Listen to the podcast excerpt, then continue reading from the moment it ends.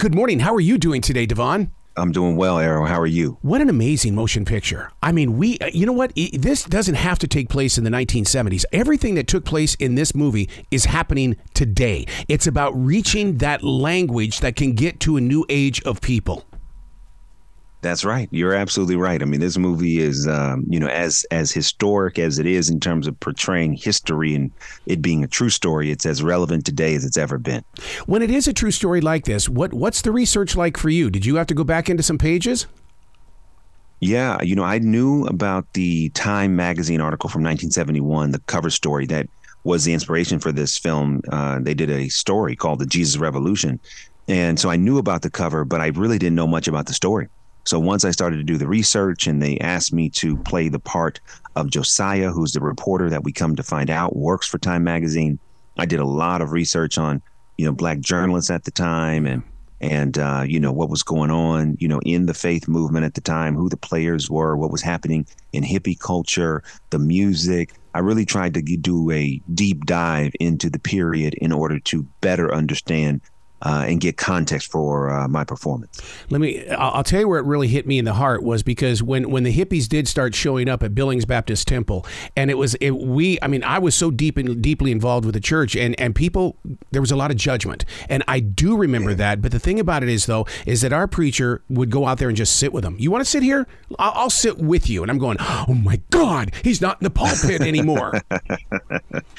right, and that. But that's the thing. We get so caught up at times in the traditions of the church, which um, you know are not always. There's nothing wrong with tradition, but when tradition you know fights with our ability to be loving and to reach people in the way that they need to be reached, then I think we need to you know really look at those traditions.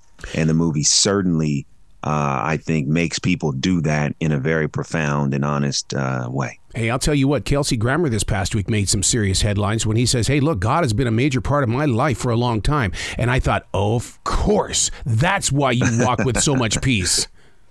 Yeah, no, Kelsey, uh, you know, I really had, I did not I know him before working on this film and getting a chance to know him. And, you know, his heart for this movie was uh, incredibly sincere and his performance is uh, absolutely dynamic. And I think one of the reasons why the movie is as emotional and as impactful as it is is directly related to his performance.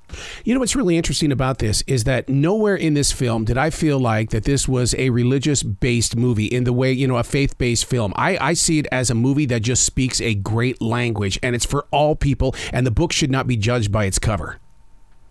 Totally agree. I, I you know, I mean, I've been making, you know, quote unquote faith based movies for, you know, a long time now. And and I can say that, you know, this film does exactly what you're saying in a way that I just haven't seen it done before. Yeah. It just feels like a movie of the time.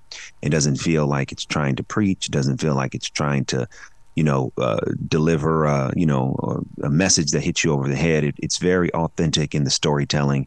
And I think that the filmmakers have done an incredible job. And I, that's why I'm so excited for everybody to see this film. Yeah, I'm so glad that, that it also included the elders who questioned the, the, the head man, the preacher. I, I love that because that's the way that it really was in the 1970s. It was, I mean, it, it was God's coming to get you. And I mean, it's different today, but, but, but in the 1970s, you do something wrong, he's coming to get you.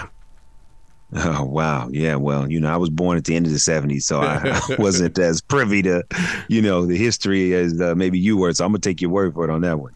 Well, and, and what I love about that because I go to Elevation now with, with Pastor Stephen Furtick, and it's and it's all about sure. growing, you know, growing through the storms and understanding who we are as people. And I, I, I swear that this serves as a beautiful seed for people to understand where religion has come from and how how we can stop judging each other and start welcoming right. each other. That's right. I mean, you know, sometimes to move forward, you got to go back. Yes. And I think that this movie, you know, takes us back to a period of time that reminds us of what this is really all about.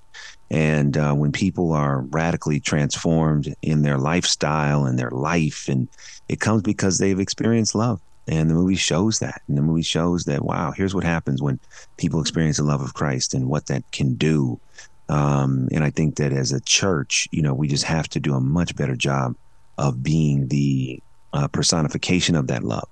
You know what's really not the obstacle to it. I, George Harrison came to mind so many different times while I was watching this because when George went to San Francisco, he expected the peace loving. He didn't expect the drugs and things. And I, and I wish people would really start putting a lot more attention on that generation of people because it wasn't what the magazines were always saying. And a movie like this shows that, hey, oh my God, they really were in touch with the universe. yeah, no, absolutely. I mean, and that's one of the cool parts about the movie. I mean, it really does, you know, show the culture and the time in a very authentic and true way. And so those that, you know, I've been privy to see the film play in front of audiences all around the country and Good people are just really loving the fact that it's so authentic and true. Yeah. What did you learn from it? You know, I learned uh, that you know I can do all things through Christ who strengthens me, um, because I had never acted before. Uh, so you know, when they came to me to play the part of Josiah, I was at first going to turn it down because I said, "Oh, wait," I was about to say, "I'm I'm not an actor," but I said, "Wait, okay, let me read the script. Let me not speak against what God is speaking for." And uh, I read the script and did my work and got ready for the part, and thankfully. Uh, you know, I didn't embarrass myself or them or the movie.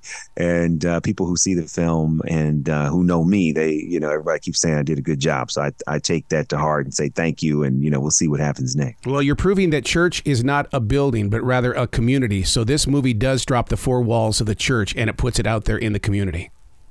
Amen. And that's what we got to do. That's what we have to do. I mean, some people may never make it into the building, but they can still uh, discover and learn, you know, about the power of God. And I think this movie is one of the major tools to do that. Oh, I love where your heart is. You've got to come back to this show anytime in the future, sir. Uh, will do. Thank you, Arroe. I appreciate you. You be brilliant today, okay? Only if you. Yes, sir. Yes, sir.